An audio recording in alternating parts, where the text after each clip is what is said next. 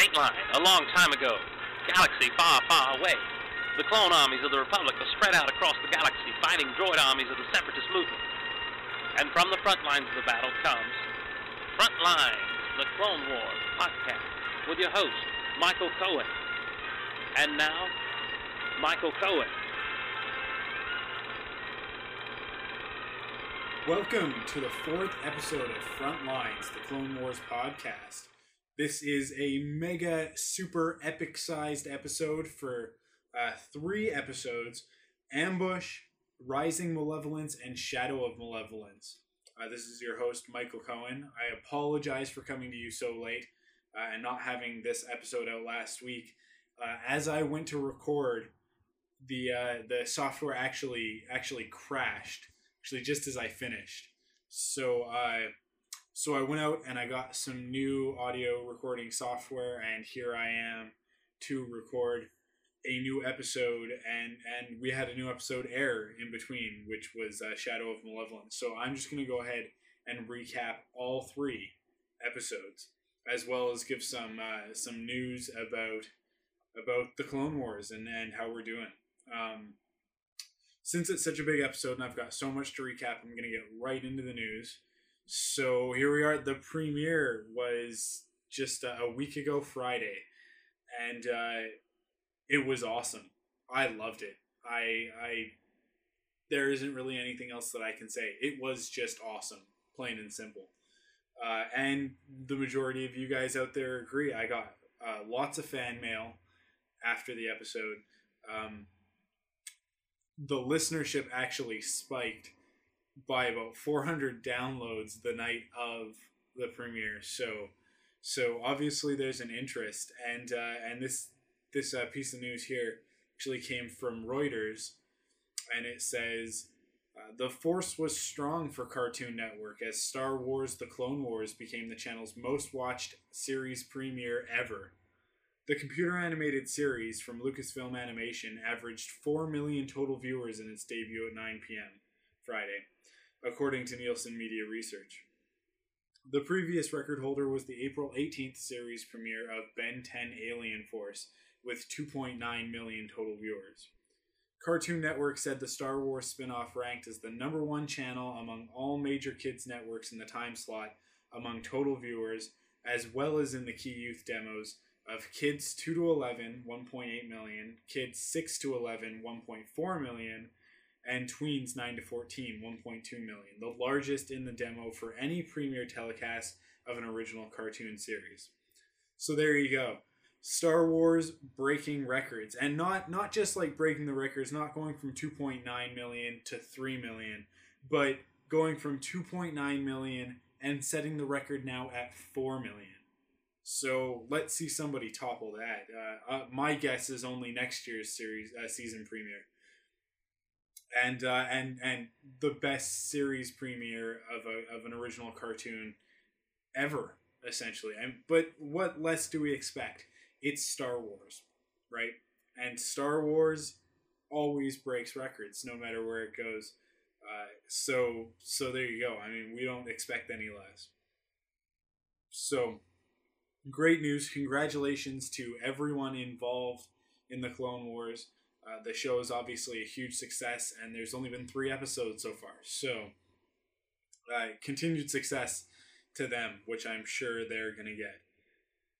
Uh, other news the webcomic launched just before uh, the premiere last Friday. And uh, for those of you who haven't checked out the webcomics yet, I'm sure most of you probably have. They're on StarWars.com. If you head over there, they've got sort of a an online web comic reader. It's kind of cool. You, you like flip pages by you grab grab a page, the corner of a page with your mouse, and you kind of flip it yourself. So you can check that out. What's really cool is that each uh, issue, each sort of mini issue, because they're only about four or five pages long, is a prologue to that week's episode. So uh, last Friday there was uh, a prologue to Ambush as well as Rising Malevolence, and then this past I, I believe it was Wednesday it got updated with the prologue to Shadow of Malevolence. And it's cool because they touch on aspects of the episodes that that you don't get in the episode. So it's stuff that we wouldn't normally know otherwise unless you're reading the comics. So it's almost a necessity that you be reading the web comics so that you know everything that's going on.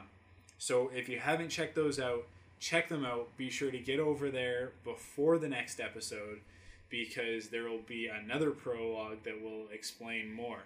Um, and the first couple issues were uh, were drawn by Tom Hodges, who is actually a member of our uh, Facebook group. So that's pretty awesome. That uh, that uh, a member of our Facebook group is actually like the uh, official Star Wars artist and and working on the Clone Wars web comics, which is just I couldn't be more excited about that. So, and they're great comics. So there you go. So head over to StarWars.com and check those out. Uh, other news: Clone Wars is available on iTunes. Uh, you can now get uh, all three episodes that have aired so far for $1.99 per episode, or you can pay $39.99 and get the whole season pass. What's great about the season pass is that you just pay the one time, and then every week when new episodes go up online, uh, they will automatically be downloaded right into your iTunes. So you don't even have to go look for them. You don't have to go download them yourself or uh, go purchase them again. Once you've made your purchase of the season pass, they'll just automatically download as long as your iTunes browser is open and set to check for new episodes. So that's pretty wicked. Uh, unfortunately, it's only available in the United States as far as I know. Um, I know it's not available here in Canada because I tried to get it. I'd be downloading the episodes that way if I could, but unfortunately, it's not available here. So if you're Canadian like me, I suggest you you uh, email StarWars.com as Lucasfilm or Lucas Online, Lucas Animation maybe, and just beg and plead that we get these things on iTunes in the Canada store because uh, obviously we want to download them. We, we we love the show just as much as the Americans, so so why not offer the episodes to us as well? Um, but if if you don't want to pay one ninety nine or thirty nine ninety nine for the season pass, you can head to StarWars.com and you can actually watch episodes there. However, they'll only go up uh, a week after they've already aired on TV. So, for instance, this past Friday when Shadow of Malevolence aired on Cartoon Network, you could head over to StarWars.com and watch Ambush as well as Rising Malevolence uh, the full episode right there. But again, only available in the United States, as far as I know. They're region locked, so uh, no go for us Canadian viewers. Which, uh, which in fact, in Canada on CTV, we are a week behind because last week we only got Ambush. We didn't get Rising Malevolence. So this week will be Rising Malevolence, and next week will be Shadow of Malevolence for those of us uh, in Canada. So if you're listening in Canada, I am going to go over Rising Malevolence and Shadow of Malevolence. So uh, as well on the website, the episode descriptions have all been updated. You can head over there. You can watch videos, which are uh, you get like the preview of the upcoming episode, as well as a sort of a, a behind the scenes commentary for each episode and that's all on StarWars.com as well. There's links to the webcomic as well.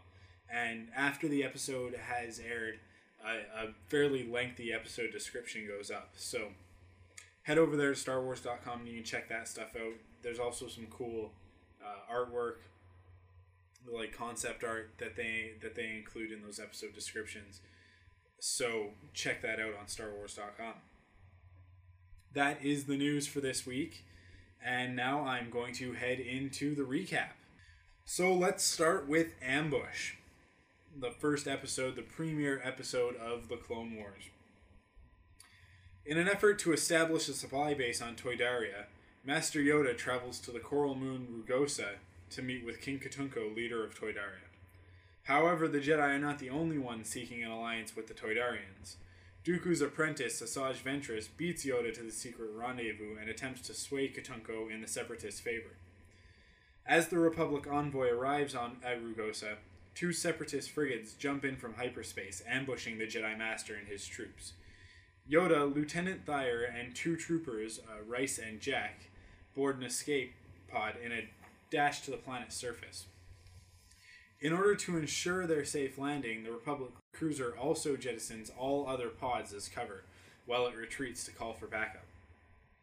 Ventress takes the cruiser's retreat as a sign of Yoda's defeat, insisting that the Separatists will offer better protection than the Republic.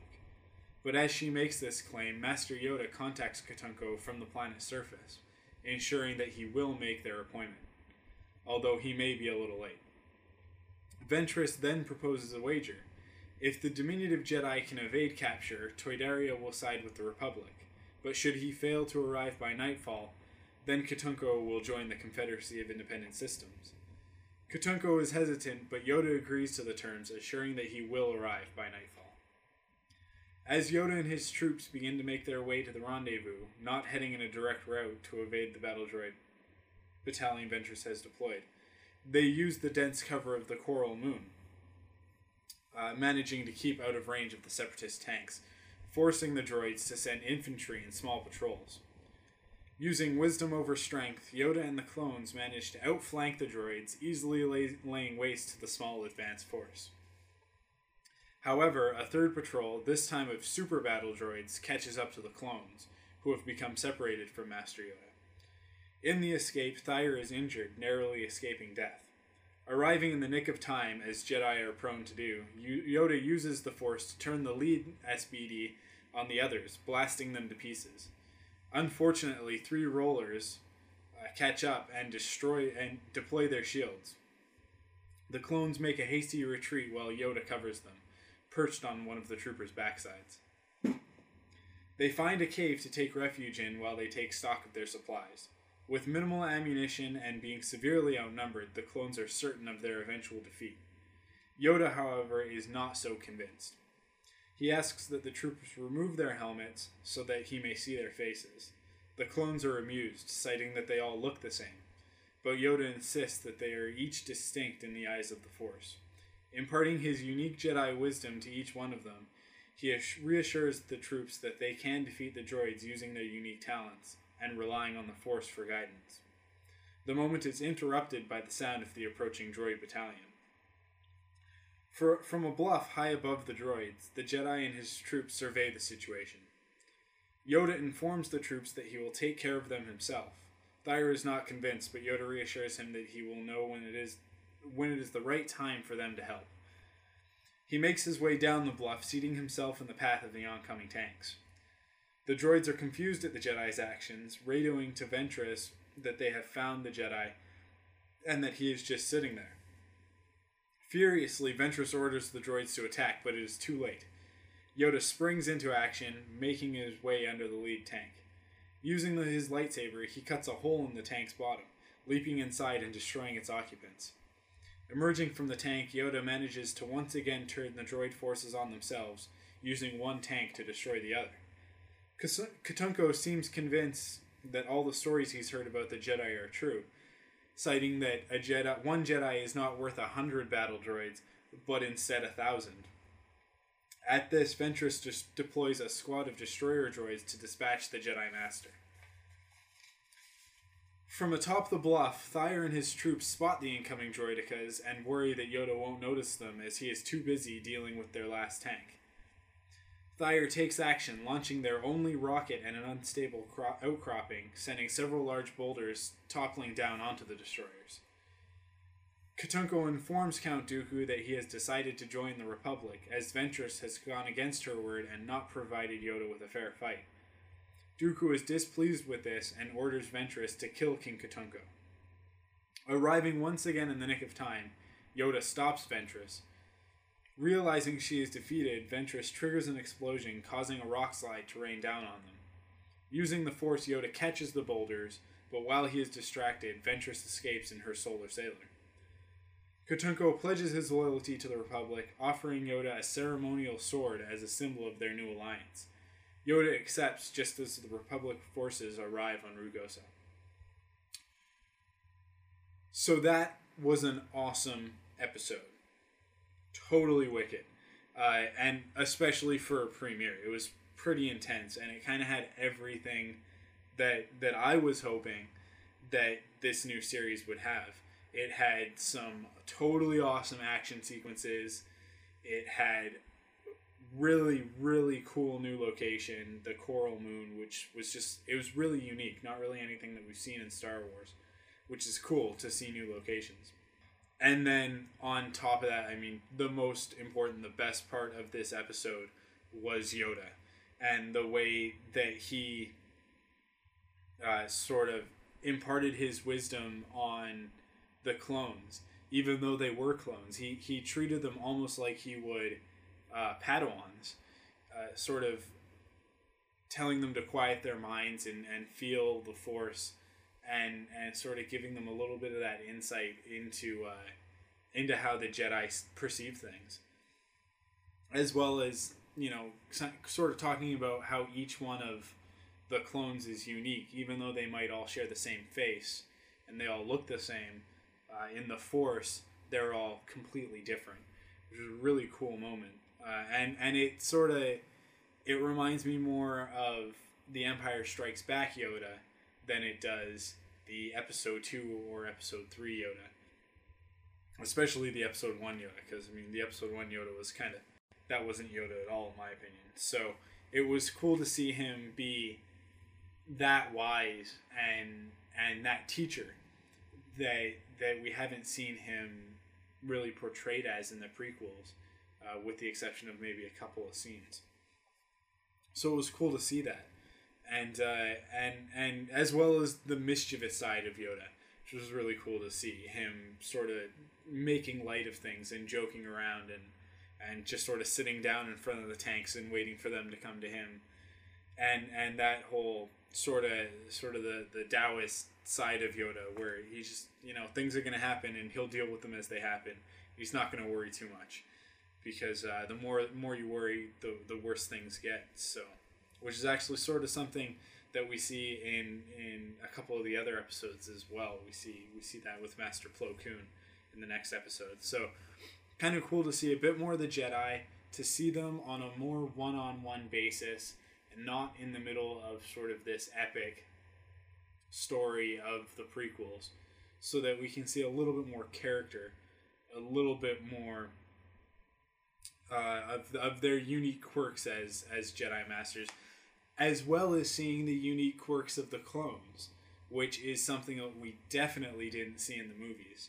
So getting getting that side of things with the clone troopers and sort of seeing that they each have unique personalities and that although they're all cloned from the same person from Jango Fett, they're not like Jango specifically. They're not like anybody specifically. They're just like themselves. Uh, they're they're each unique individuals, which is really cool to see. It's something that we got in a lot of the books, as well as uh, the comics, but we haven't really gotten that uh, in in sort of this animated or uh, the story version before. So really cool to see that, and overall a great episode. Um, probably my number two out of these three episodes, but uh, but for the premiere, definitely my number one. It was wicked and and a wicked start to the series. From there, we move on to Rising Malevolence, the second episode of the premiere and part one in this uh, sort of malevolence saga, this three part uh, episode about about this new separatist warship. Jedi Master Plo Koon is on the hunt for a secret separatist superweapon. He finds the new warship Malevolence in the Abregado system, but before engaging it, he insists on relaying his position to the Republic. He contacts General Skywalker, who is stationed on the nearby system of Bith. Unfortunately, Skywalker and his Padawan have been given strict orders to protect the staging area. Their conversation is cut short as the Separatist ship begins jamming their communications and prepares to attack Master Plo's fleet. The mystery weapon fires its pri- primary weapon, a large ion cannon that disables the Republic ship's defenses. As the Separatists open fire on the now defenseless Republic forces, Master Plo orders that they all evacuate to the escape pods. Commander Wolf and two troopers, Sinker and Boost, along with Master Plo, board a pod and blast off. In response, Dooku orders Grievous to launch the Pod Hunter. Anakin reports that they have lost all contact with Master Plo. Yoda, Mace Windu, Master Kenobi, and Chancellor Palpatine assume the worst, as no survivors have ever been found in the wake of the Malevolence. It is clear that the Separatists want no witnesses left alive. Anakin is ordered to stay where he is, as the Republic cannot afford to lose any more ships in a rescue attempt. Ahsoka speaks out against this, urging that there may yet be survivors, but the Council is clear in its decision. Anakin scolds her for speaking out of turn and warns that she needs to be more mindful. He then orders Admiral Yularen to keep deployed in the system while he takes a ship and scouts ahead for enemy activity. Back in the life pod, Master Plo and his troops are derelict, floating with limited communications and running out of life support. As the troops work on restoring power to the pod, Commander Wolf and Master Plo discuss their chances of survival. Wolf is not so confident, but Plo assures him that they are working together, that if they work together, they will survive. Sinker com- comments that strategically it makes no sense for the Republic to come looking for survivors, but Master Plo insists that he values their lives more than finding the Separatist superweapon. Just then, they spot another pod floating near, nearby. It turns to reveal that the viewport has been ruptured and a lifeless clone hangs out of it. They are not alone. The Twilight lifts off from Anakin's flagship, Resolute, and Skywalker orders R2 to input coordinates. The spice freighter blasts into hyperspace. They arrive in the Abregado system, and Anakin tells R- R2 to set the scanners to detect life. Ahsoka is pleased but a bit confused, as Anakin had told her that they were to follow orders. Anakin explains that it's not about following orders, but about how they follow those orders that matters. The clones continue to work on restoring power to the pod, managing to get communications back. Just as they do, a transmission comes from Pod 1977 as it is being attacked by the Pod Hunter. Master Plo and the others listen in horror as the dro- droids burst the seal on the life pod's atmosphere, sending the occupants into space. Back on the Twilight, Ahsoka tells Anakin about how she met Master Plo. He was the Jedi who found Ahsoka on her home planet and brought her to the Jedi Temple. Just then, R2 chimes up with a transmission from Obi Wan. Obi Wan scolds Anakin and warns him that he needs to rendezvous with the rest of the fleet. Just then, R2 receives signs of life from in the debris field. The pod hunter has also managed to find Master Plo and his troops and closes in on the pod. Master Plo, whose Kel Dor physiology can withstand the vacuum of space, leads Boost and Sinker out of the pod to engage the battle droids. The pod hunter's clamps begin to crush the life pod as Wolf receives a transmission from Ahsoka. Unfortunately, their signal is not strong enough and the Twilight cannot pinpoint the pod's position. Outside, Master Plo and the clones fight back the rocket propelled battle droids. Plo uses the Force to send Sinker and fl- to flank the droids while he loosens the Pod Hunter's grip with his lightsaber. They manage to defeat the bo- Pod Hunter, but it may be too late. Back on the Twilight, Chancellor Palpatine has contacted Anakin and warns, warns him that the Jedi Council is not pleased with his actions, that he needs to return to the rendezvous. Anakin agrees and begins to turn the ship around, but just just then Ahsoka senses Master Plo in the debris field and takes control of the ship. Using the tow cable, they pull the life pod into the Twilight's cargo bay. The ship's medical droid tends to the injured clones, while Master Plo reports the Malevolence's secret weapon. As he explains, an alarm sounds. The Malevolence has returned. Master Plo hurriedly shuts down the ship's power so as not to be detected, also shutting down R2. But they forgot about the medical droid. The Malevolence moves to attack position and charges the ion cannon. The Twilight navigates through the debris field as the Malevolence fires its primary weapon. The ship clears the debris field just in time, making the jump to hyperspace, narrowly escaping the ion blast. Count Dooku is most displeased with Grievous. Back on the Resolute, Anakin must make his report to the Council and insist that Ahsoka be there to share in the blame. So that was the second episode of the premiere. Uh, not quite as strong as the first. It was actually, my opinion, a little bit slow. It it, it kind of took a while to get going. The end was pretty great with with uh, Anakin making his way through the debris field, sort of navigating it quickly and uh, and just escaping the the uh, ion cannon. But but we kind of we kind of jumped right into it uh, and then we were stuck in the life pod, sort of, while Anakin and Ahsoka argued back and forth about whether or not they were going to come save them. And it's kind of like, well, if you guys would stop arguing for five minutes and just, you know, go save them, you, uh, you know, you, you use the same amount of time. So uh, it was kind of silly going back and forth and bickering about it, and then Anakin doing it anyways. But Anakin's actions and the way he sort of twists their mandate to serve his purpose was really interesting because uh, it, it sort of shows that side of Anakin that's prone to the dark side. It's not necessarily evil, like you couldn't call it evil because uh, he wants to go save them, but he also has been given direct orders to stay where he is because there's a more important uh, task that he has to do. But he takes he takes his mandate from the Jedi Council and he twists it to to serve his own purpose, like we've seen him do before. I mean, he does it in Episode Two to uh, to say that, that they have to find uh, Padme's killer because uh, it's implied in the mandate, but it's not a direct order that they have to do that.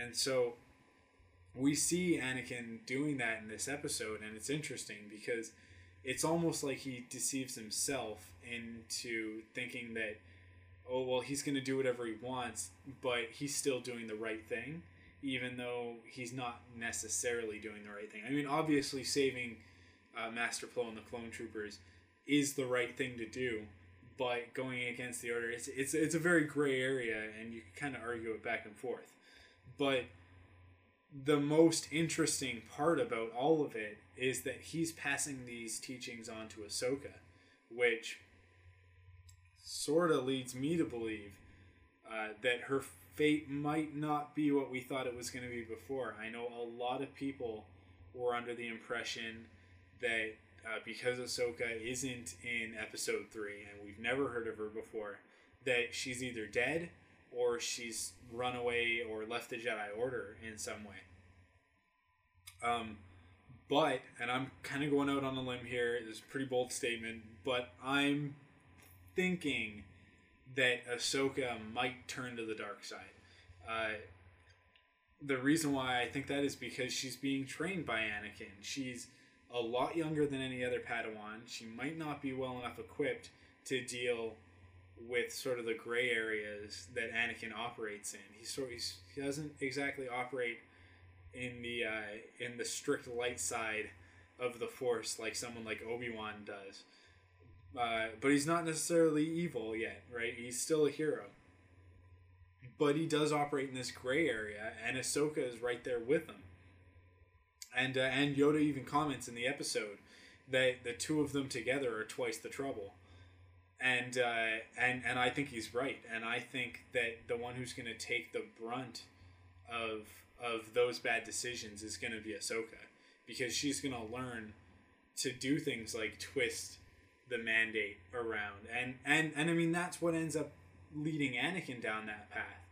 His way of twisting the truth is is what eventually is his downfall to the dark side. I mean, in in his final confrontation with with Obi Wan, he says that from his point of view that the Jedi are evil, and and that just goes to show how flawed his thinking can be sometimes and and how messed up uh, his way of of doing things is and and Ahsoka doesn't have Obi-Wan there to sort of pull her back like Anakin does because Obi-Wan constantly is going you know you need to you need to ease up on this like you're you're way too attached to this situation or or whatever it is right like he he's the guidance that keeps Anakin from falling to the dark side for so long. But Ahsoka doesn't have that. She's got Anakin sort of pushing her towards this faith. So that's that's my opinion. Over the next hundred episodes, it's possible that we could see this happen, um, and I think that it's probably the most interesting route that they could go with the character, uh, turning a fourteen-year-old girl Jedi into like the next Sith, essentially, would be really interesting, and we'd get a really cool storyline with Anakin having to confront that um, and seeing how he deals with it as opposed to how Obi Wan deals with it. Because Obi Wan doesn't want to deal with it in Episode Three, but he does what he has to do, and but he doesn't have to be happy about it. Whereas I don't know that Anakin would be quite the same. Could go two ways. He could either refuse to do it outright and just not do it, not face the responsibility of the situation, or you know he could just strike her down but uh, but that's a lot of speculation on my part. Um, some other cool things about this episode: the moments in the clone uh, in the life pod with the clone troopers uh, when when they're trying to restore the power to to the systems, and uh, and and the one trooper goes. No, this one goes here, that one goes there, which is a line lifted directly from The Empire Strikes Back that Han Solo says when he's working on the uh, on the the Millennium Falcon. So, really cool throwback, as well as the uh, sort of heavy-handed reference to 1977 uh, in Pod 1977's designation, which is pretty cool uh, to see that. Although a little less subtle than I would like, but uh, but still cool nonetheless.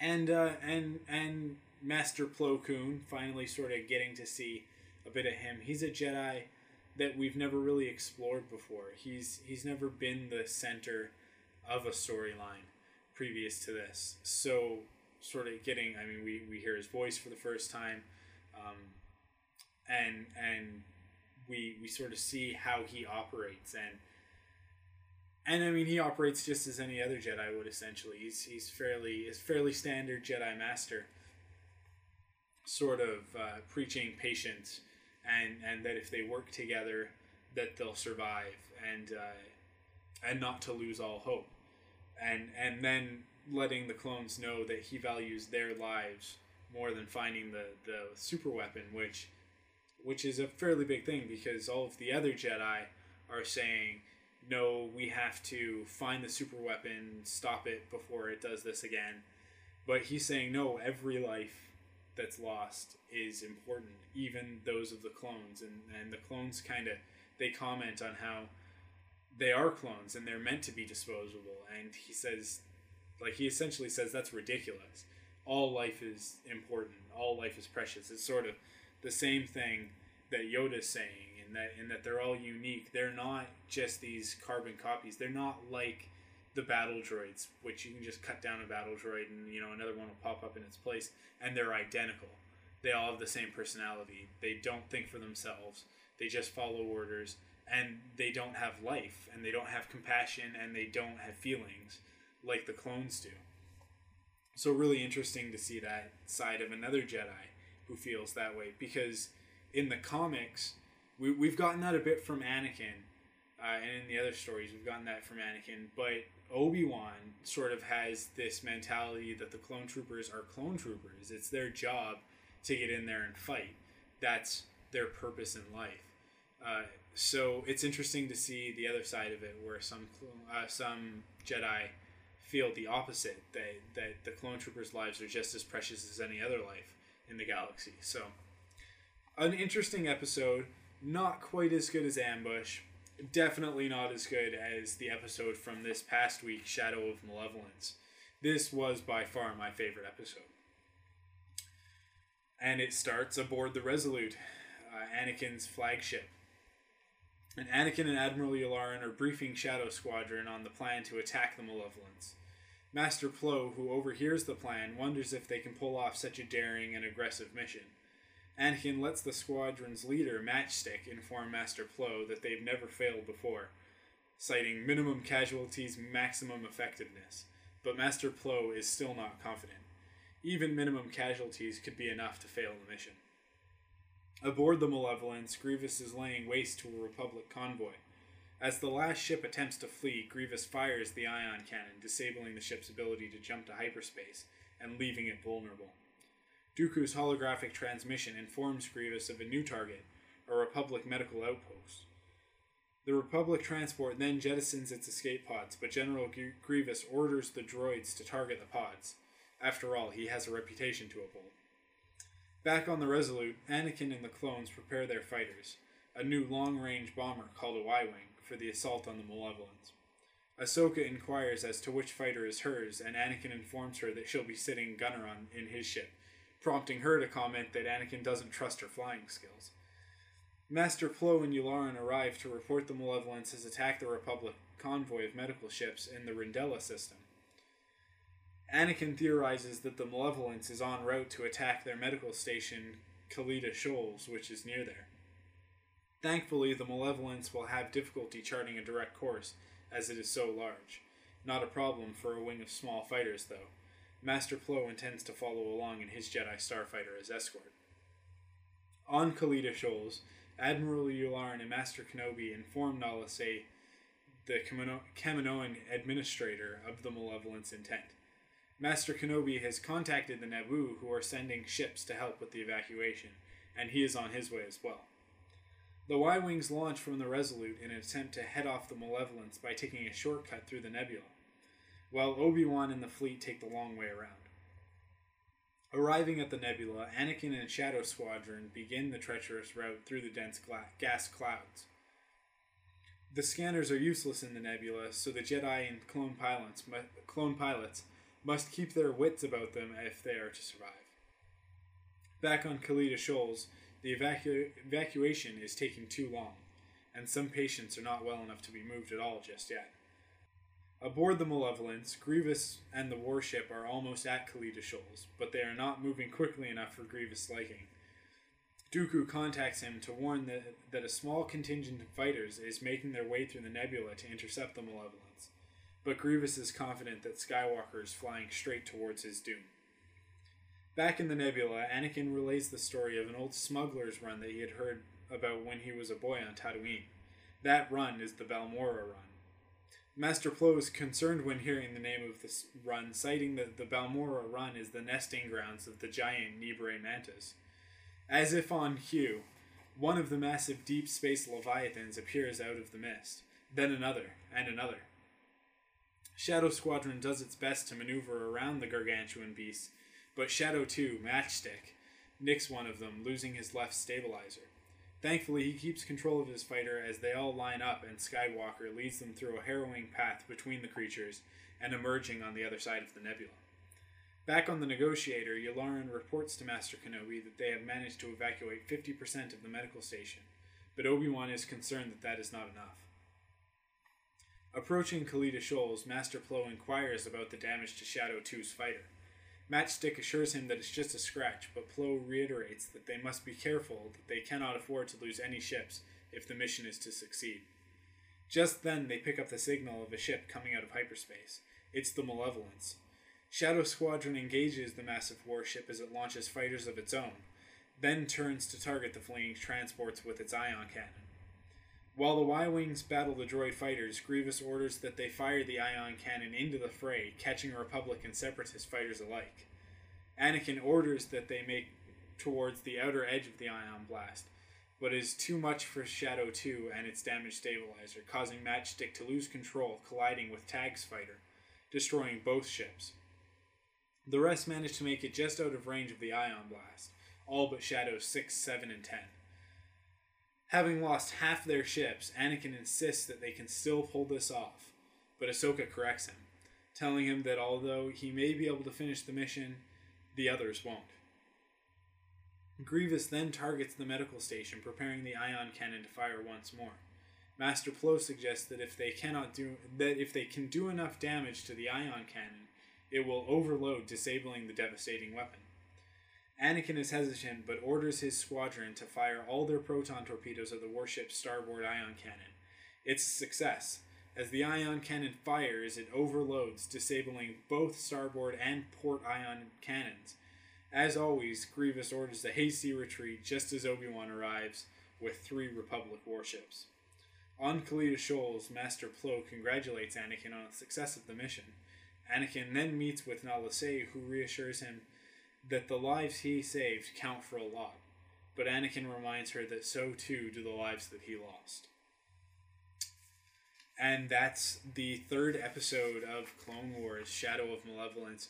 By far my favorite episode. Um, and that's probably because it was just, it was faster. It was uh, faster, more intense, as, as they say.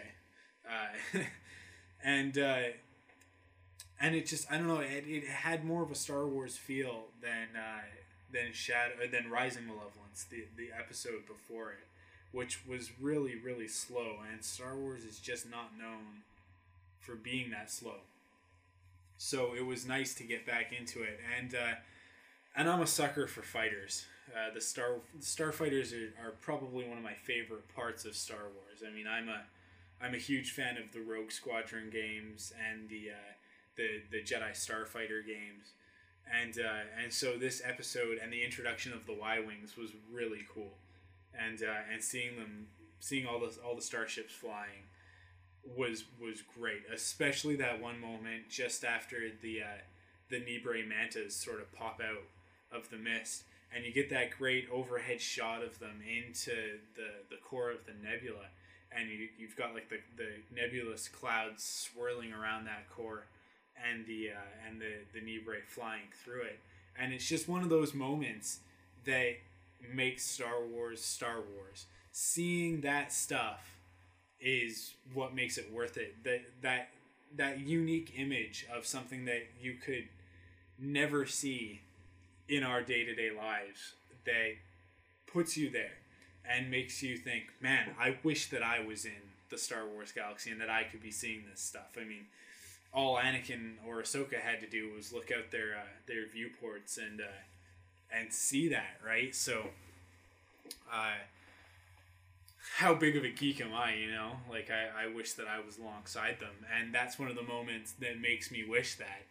And then uh, later on, when they get into that battle with with uh, Grievous's starfighters, and and uh, Shadow Two doesn't quite make it out of it and, and loses his stabilizer and Matchstick, who through the course of the episode had been making all sorts of comments and, and we sort of got attached to these characters within like the first 10 minutes of the episode. We're like yeah yeah matchstick's awesome. He's he's the you know like the coolest clone pilot ever. And then he dies. And and there it is. Like it's ruthless. The the series i mean especially the first two episodes we've got sort of three clones to each uh, to each Jedi in those first two episodes, and and they all manage to make it out of it, even though Thire gets injured, and uh, and and uh, Commander Wolf and his troops uh, get injured being being out in space, but none of them die, and and this is sort of where we see they don't get attached to them, you know, because if you get attached to them, you're just gonna get disappointed when later on down the road they die because because it's pretty ruthless because I mean it, he took out another guy as well and it was just it was intense as well as Grievous firing into his own ships because those droids like ion an ion blast is sort of like an EMP so uh, the ion blast hitting those droids is going to disable those droids and that's their lives, you know, like or, or what can be closest, uh, the closest analogy to to a droid's life is sort of its processor and everything. And Grievous is that ruthless that he'll fire into his own guys and he'll take them out just to get Anakin, just to take out this these like uh, what twelve ships, right? Uh, he doesn't even realize. I don't think that there's three Jedi there. He just they're Republic and they have to die, and that's his only concern. And it shows you just how ruthless the guy is. I mean, he's. I don't even think that he's he's evil in the sense that uh, Sidious or Count Dooku are evil. Uh, Sidious and Dooku are evil because they want power. But Grievous is evil in a completely different way. He doesn't care about power. He's already got power. He has enough power he needs what he cares about is destruction, just out and out killing. Like that's all he cares about. He's just like a savage murderer, um, and and he'll take out his own men if it means that he can take out one Republic trooper. So, I mean, again, this is a kids show, and we saw this in in in the episode uh, Rising Malevolence. That even though it's a kids show, they're not pulling punches. I mean, in in Rising Malevolence, when those when that pod turned around and that clone trooper was hanging out of it, that's a pretty intense moment for tweens nine to fourteen. You know, like, and that's the key demo. Like, that's the largest number of people watching this show. Is is is those kids between nine and fourteen, and and that's a pretty uh, that's a pretty big lesson to learn, and it's something that we don't see in a lot of kids shows these days, but that you used to see like when I was a kid.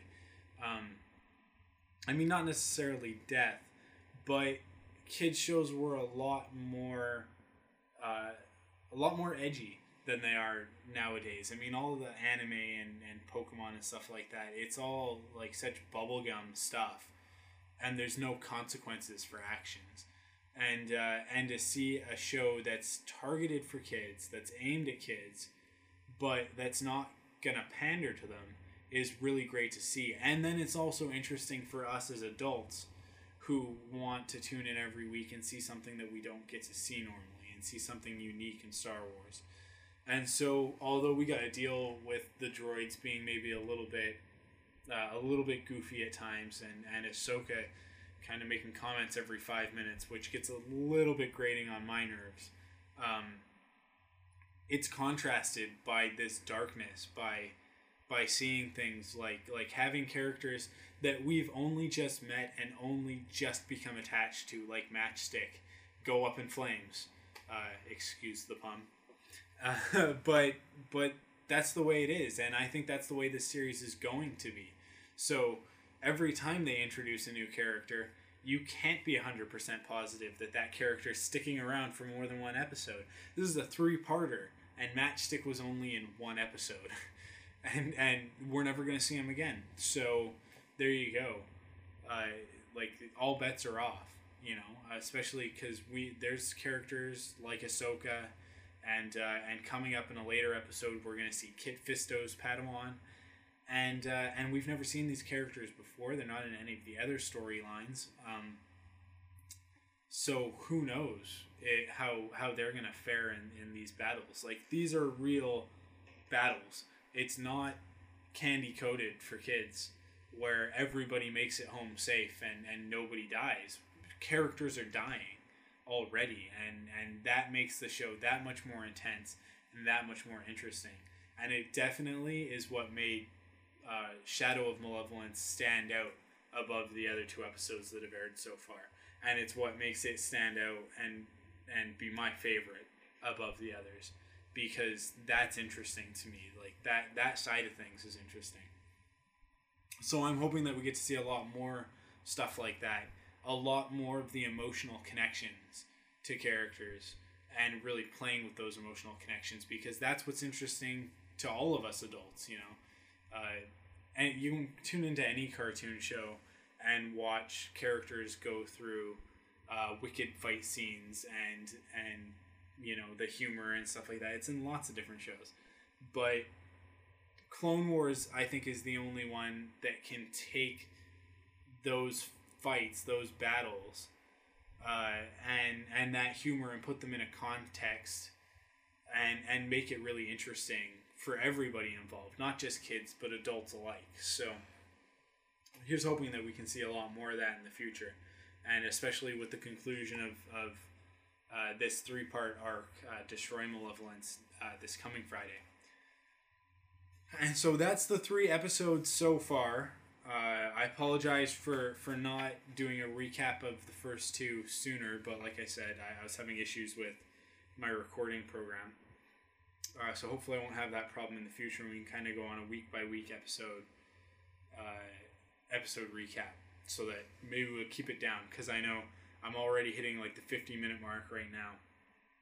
So I, I was hoping to have these episodes down to a half an hour, but this one's going to be just over an hour probably. Uh, from there, we go into our collecting news. Not a ton. Uh, we're kind of in that that lull in between.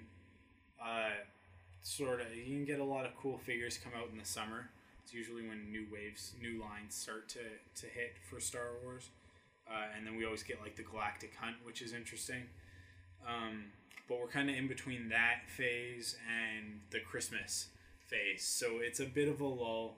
Figures will come out, but uh, not quite as not quite as many things as as we'll get as we get a little bit closer to Christmas, maybe into later in October and then November.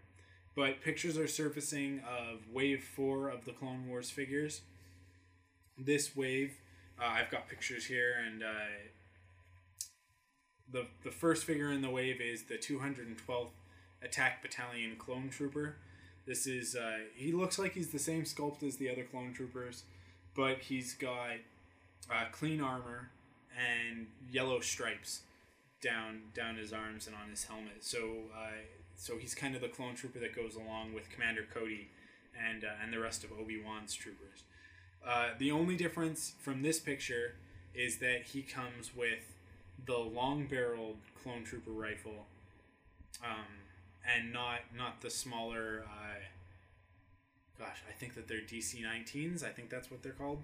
But the sort of more stormtrooper blaster rifle that the previous clones have come with. But he does come with the rocket launcher that the other clone trooper figures have come with. So I don't know. I'd like to see a little bit more originality in their weapons. See see some new stuff. But oh well, it's just it's another clone trooper for you uh, for you troop builders. I'll probably pick up one or two uh, to go along with my commander Cody. Um, and then we have uh, clone trooper with space gear. This is a really cool figure. Actually, probably my favorite out of this wave. Uh, he's got sort of that maroon red coloring, uh, and the, the the helmet deco just like the uh, uh, the troopers from from Rising Malevolence, Master Master Plo Koon's troopers, uh, Commander Wolf's troopers, I guess you would say. So he's got kind of like that wolf deco on the front of the helmet. Uh, that's really interesting, and then he also comes with it looks like the same jetpack that Obi Wan has with his figure, uh, as well as sort of like a chess piece. Um, actually, they look a lot like the uh, like the chess piece on that on the the pilot, the clone pilots from from uh, from Shadow of Malevolence, and then it's sort of like a mouthpiece attached to the front of the clone trooper's helmet.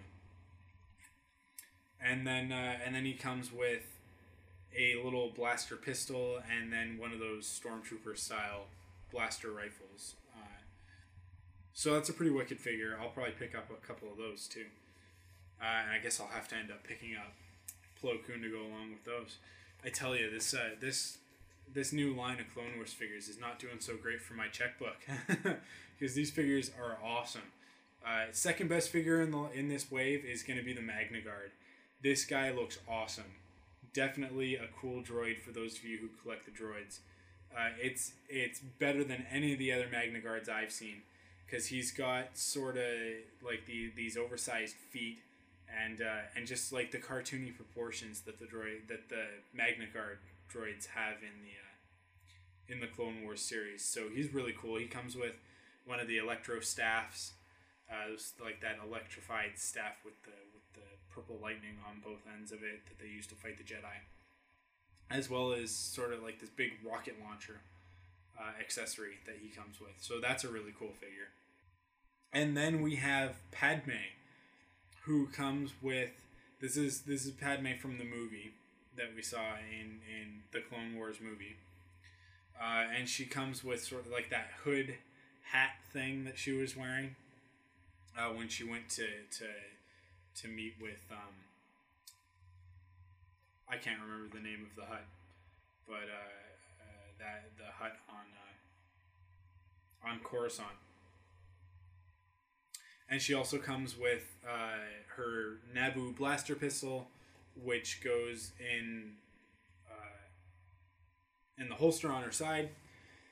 And a battle droid blaster rifle, which I do not understand why they give her a battle droid blaster rifle because she only had one in episode two, and I guess this epi- this outfit is similar to the one that she wears in episode two, but uh, but I really don't know where she got the blaster rifle from.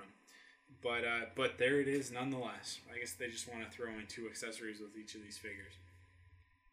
And then last in this wave is R3S6, uh, nicknamed Goldie. And it, this is just, uh, it looks like a repaint of the R2 figure, but he comes with, uh, or well, he's he's painted gold and black instead of instead of R2's colors, but it looks like identical. Uh, it's probably exactly the same. He's got all the same little doodads popping out of him that the R2 figure has. So he probably comes with the same accessories. The accessories aren't pictured here, but it would be my guess that he comes with the same stuff. So that's wave four. I hope to see that. Uh, that that'll probably hit shelves around November, I would guess, because I think wave three should be hitting stores pretty soon. Uh, and then wave four will be be towards the end of October, beginning of November, probably. Um, as well as that, there's pictures around out there floating around the web of the new wave of vehicles. And in this wave, we have Obi Wan's Jedi Starfighter, which is the Delta 7B Jedi Starfighter, which is the new one from the Clone Wars series that we saw in uh, in this latest episode, Shadow of Malevolence. It's the one that has the droid uh, positioned in the center as opposed to on the sides. So that should be hitting shelves soon, actually. And then we've also got the a, a, a, new Tie Fighter in the new Clone Wars packaging, which I don't know why they're releasing this with a bunch of other Clone Wars stuff because it's a Tie Fighter. But this is the white Tie Fighter. It's got the smaller wings. It's not like the uh, that one that's out there right now that that's to scale. This is the smaller one with the snap-on wings. Uh, and then we have a Trade Federation AAT, and it's a Trade Federation AAT because it's got the blue deco, uh, so it's all painted up with the Trade Trade Federation logos on it. Uh, not not the brown one. So so those should be hitting shelves as well. Um, that's really it for collecting news. Uh, other than that, I just recently picked up the Galactic Heroes Jedi Starfighter, which is also the Delta 7B with the, the droid in the center. And I freaking love it. I think it's just like the coolest Jedi Starfighter that they've released so far. Um, because it's just, it looks exactly the same as any other Jedi Starfighter, but it's kind of like squat and cartoony. And, and I love the Jedi Starfighter in the way that it looks, and I love the cartoony stuff. Um, I mean, I collected a lot of the, the Jedi Force stuff that came out uh, around episode two, between episode two and three. And so, so stuff like this is right up my alley. I really enjoy it. So if you if you see it, uh, I, I suggest picking one up. It's a really cool little vehicle for the Galactic Heroes. My only beef, I guess I have two beefs with it, is that uh, it's not properly proportioned for for a Galactic Heroes figure. Uh, Obi Wan actually fits in there with a lot of room, and his head doesn't even come over the uh, the like you, he can't even see out of it when he's in it. So putting a better little seat in there for him to sit on, so that at least his head's popping out, would have been nice, so that he can actually see over the uh, the dashboard on it. But oh well, it's it's not a huge deal. It's not a deal breaker. Uh, and then the other thing is that on the package, it shows a um, a battle droid that it didn't come with. Uh, and it's not like the battle droid had been pulled out of the my package alone. It, there wasn't even a spot for him. So I don't know. I know in Canada sometimes we get things a little bit different than you guys do in the states. Um, so maybe I don't know if if anybody out there has spotted this figure in the states, this vehicle, the Jedi Starfighter for the Galactic Heroes. You know, let me know if you guys actually got it with the battle droid or not, because because uh, it didn't come with a battle droid uh, here in Canada. Uh, and that's it for collecting news for this week. So let's get into the fan mail. Uh, first piece of mail comes from Jack, and he says, Hello, Michael. I recently discovered your podcast on iTunes, and I'm very pleased. I think it's great that somebody has dedicated an entire podcast to this show. I listened to all three in one sitting and never got bored. It's informative and entertaining, and you really remind me of myself. Both love of Star Wars, especially Kit Fisto, bug friends with our obsessions, and like the more collectible products. I didn't just mail to tell you I like your show, though. You probably already heard this, but in case you didn't, there will be new content coming out for The Force Unleashed. And that's why I put your mail in the uh, in the podcast this week, Jack. Because yes, I did hear about this, and I'm actually pretty excited.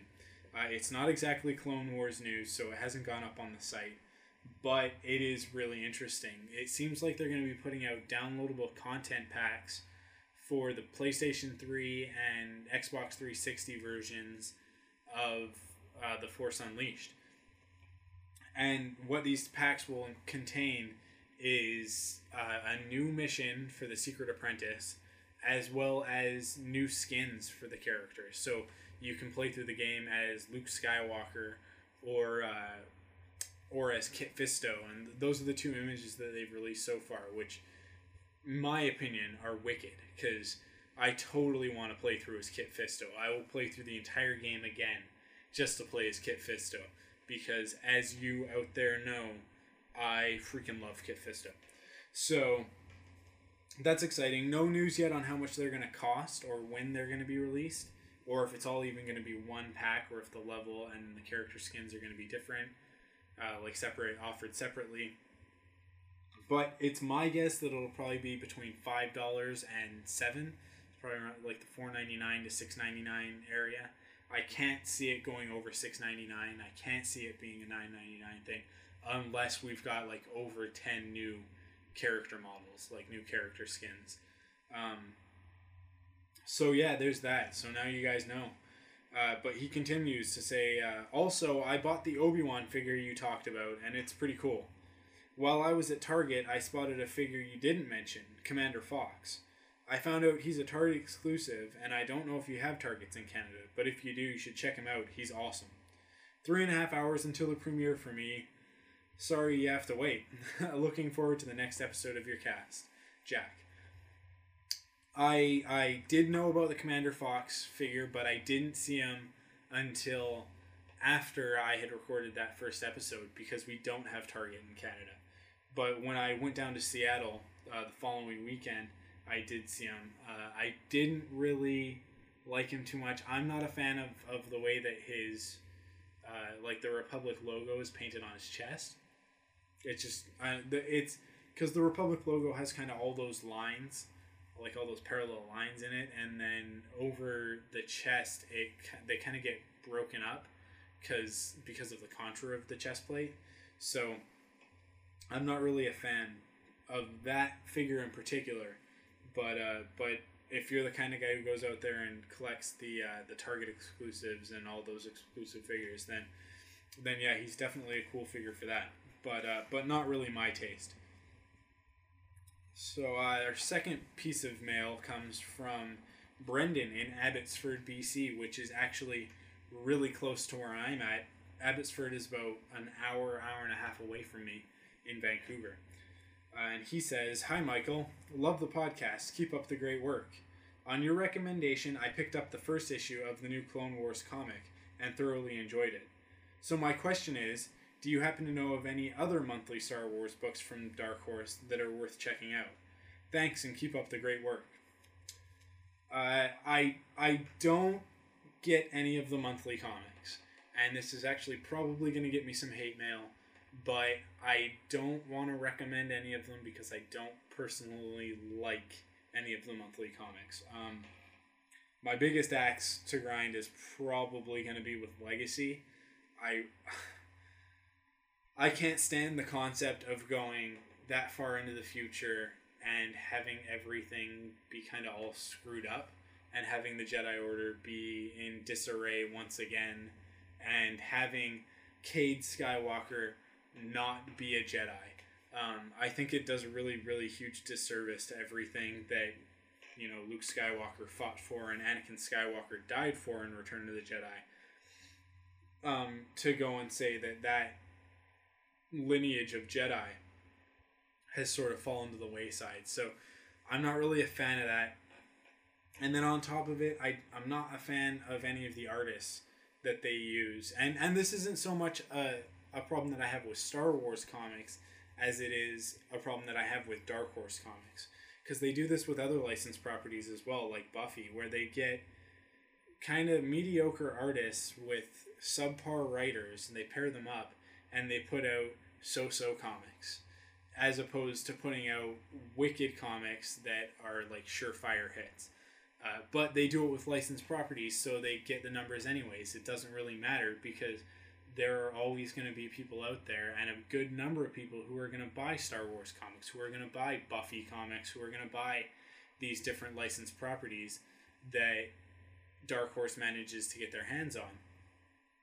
So, I don't know. It's it's just it's really a personal thing. I'd like to see a higher quality of comic book. I I collect a lot of comics, and I just don't feel like any of the Star Wars ones that are out right now, any of the monthlies that are out right now, are up to par with those those other comics that I read, uh, such as, I mean, I read uh, Ex Machina and uh, The Walking Dead and Y: The Last Man, and uh, and the Star Wars comics that are out right now just don't hold up to that sort of thing. They don't hold up to these other great series that are out. They don't move comics forward. They just tell sort of the same old fractured comic book storylines that we're used to. And they go a great deal towards screwing up continuities. And I'm not a continuity freak. Like I don't have a huge thing with it. But when your storylines fly blatantly in the face of continuity, it really bothers me and the comics tend to do it left, right, and center uh, especially during the the whole the previous Clone Wars storylines when uh, when we had all the books as well as the comics and the micro series and all of that kind of going at once. And the comics I found were the weakest link of all of those, and they continue to be the weakest link for me. The one exception I'll say is probably, I mean, it's it's kind of there's two ends of the spectrum. At one end, you've got, uh, you have Legacy, which I absolutely hate. And then at the other end of the spectrum, you have and a time spectrum as well. You have Knights of the Old Republic, which I actually don't mind that much. It's it's it's an okay read. I read the first volume, and I I think I might have read the second volume, and it's an interesting storyline, but not not enough to keep me, not enough to get me to, to buy it monthly or to pick up the trades. I, I might change my mind on that and go back and get the trades. But the reason why I'm getting the Clone Wars series is because, first of all, it's a six issue miniseries.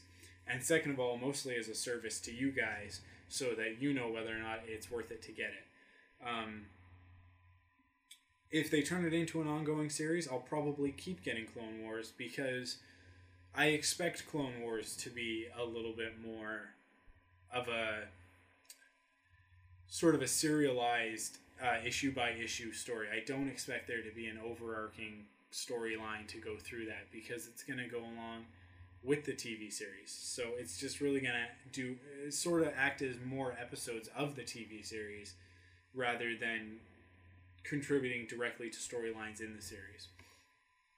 So that being said, as many uh, issues that I have with the Star Wars comics that are out there right now, I will suggest two books. Actually, it's it's more like four books, uh, but two storylines, two main storylines out there that are must-haves for any Star Wars collector.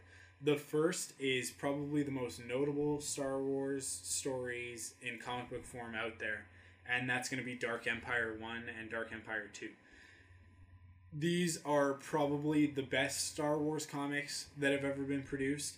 Uh, they're kind of from that that uh, that resurgence of Star Wars back in the uh, sort of early to mid '90s, along with uh, the the Thrawn trilogy and and sort of the resurgence of all the books and and Dark Empire. I'm pretty sure was the first comic book to be published by Dark Horse uh, after Marvel had done the comics back in in the 70s and the 80s. So, um, in my opinion, it's the best. It's got the the first storyline about the the Emperor being cloned and being back and sort of bringing the Empire back together, and uh, and Luke as a Jedi Master, not just as a Jedi, but as a Jedi Master, facing down the Emperor again. So, a really interesting storyline there, and just wicked artwork. Some of the best artwork in any Star Wars comics, and, I can't remember for the life of me the name of the artist right now, but he's done a few other things. He did he did a couple of Boba Fett stories that are actually pretty good as well. But uh, but this was his first Star Wars, uh, uh, his first foray into Star Wars art. So so that's gonna be my first suggestion. If you can pick those up, I suggest you do. Head over to your comic book store right now and get those. Um, and while you're at it, coming from sort of the complete other spectrum, whereas uh, Dark Empire is sort of a mature, adult, dark storyline around Star Wars, uh, Tag and Bink are dead is the opposite. Uh, it it takes place. The story is about these two uh, rebel troopers who are on the Tantive 4 at the beginning of A New Hope when Darth Vader bursts in, and these two guys are scared out of their wits. And the best thing they can come up with, because they know that all of the rebels on this ship are going to die, uh, the best they can come up with is to take some stormtroopers' armor and pretend that they are stormtroopers. So this ends up leading them on an adventure through all three movies, all three of the original movies. And by the time you finish reading this comic, you will look back and you will never be able to watch the Star Wars trilogy the same again because they are everywhere. They're in like every major scene, in every pivotal battle. They're there uh, in the background, and you don't even know it until you've read this. So I suggest you definitely pick that up. Uh, I can't remember if it's a second book or if it's also added in the in at the end of the same of the one graphic novel. But there's there's the sequel uh, to Tag and Bink are Dead, which takes place in the prequels, where we find out that Tag and Bink are actually at, at one point they were Padawans, and uh, and it goes through episode one, two, and three, and uh, and and puts them in those movies as well.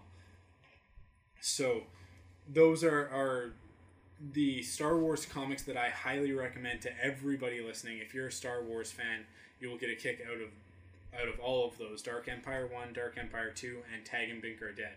So head out to your comic book store and and check those out because they're definitely worth it. So that's our fan mail for for this week, uh, and now we have the episode description for next week. I actually was out there reading episode descriptions, and I didn't think that any of them did did justice. So I've written my own episode description for this one, and it's based off of the preview that was at the end of Shadow of, of Malevolence. And next episode is Destroy Malevolence, in which Padme is captured by the Malevolence, and it's up to Anakin and Obi Wan to rescue her. But can they save her before Grievous discovers them? and uh, and if you've seen the preview, obviously not. Uh, and hopefully, in this episode, we'll see an end to the malevolence and its destructive capabilities, and uh, and some more awesome Jedi action. And what I'm most excited about in this episode is going to be that we're going to see Obi Wan actually do something. I mean, he's been in two out of the three episodes so far, but all he's done is talk. Most of the time, he's been a hologram, and that is not the Obi Wan that I want to see. I want to see the Obi Wan kicking some Jedi butt, and uh, and and taking out droids left and right, and and hopefully we're gonna get to see that in this next episode. So that's next week. This coming Friday. And don't forget to head over to StarWars.com and check out the webcomic leading up to it, as I'm sure it will be uh, incredibly influential in what happens in the episode. So so head over to StarWars.com and check that out and watch that on Cartoon Network this coming Friday. Uh, so that is our episode for this week. Thank you for listening. Going to remind everybody once again to check out uh, CloneWarsPodcast.com, uh, which is the home of, of the Frontlines the Clone Wars podcast, as well as heading over to Facebook and joining our Facebook group. Uh, we've got about 30 odd followers now, but I'd like to get that up higher. Uh, I've also I, I post episode discussion threads, so so it's kind of like our forum. So if you want to go on there and you want to discuss uh, episodes of Frontlines, or you want to go and you want to discuss episodes of Clone Wars, uh, there's other people over there who who also want to discuss it. So head over there and check that out.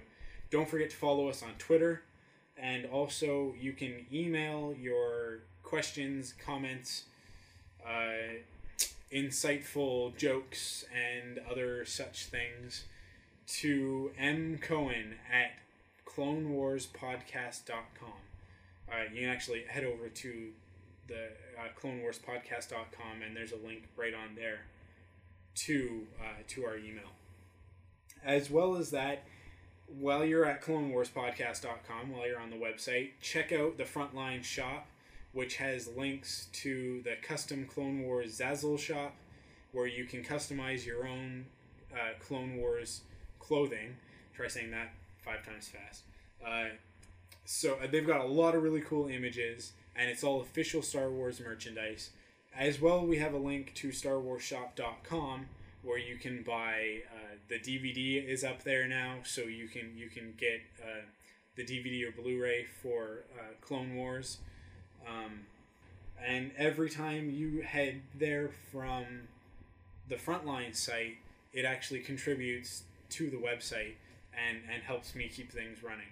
So um, so definitely, if you're gonna buy things from StarWars.com, just go to CloneWarsPodcast.com first, click on the link, and head over to StarWarsShop.com. And uh, and every purchase that you make, uh, a portion of that will go to the Clone Wars podcast. Frontlines the Clone Wars podcast. So uh, you'd be supporting the site if you do that, as well as with the Zazzle shop. So if you're going to buy those clothes, check that out. Uh, you can actually even view some of the items through our website and then head over to Zazzle and purchase them. And that contributes to the site as well. Uh, so that's our episode for this week. Thank you for joining me. I apologize for both the egregious length of this episode as well as me being incredibly late on getting it out. But the following weeks, I will have the episode out by the Wednesday following the episode airing. So uh, a couple days before the new episode airs. Uh, so thank you very much for listening, and I am out of here.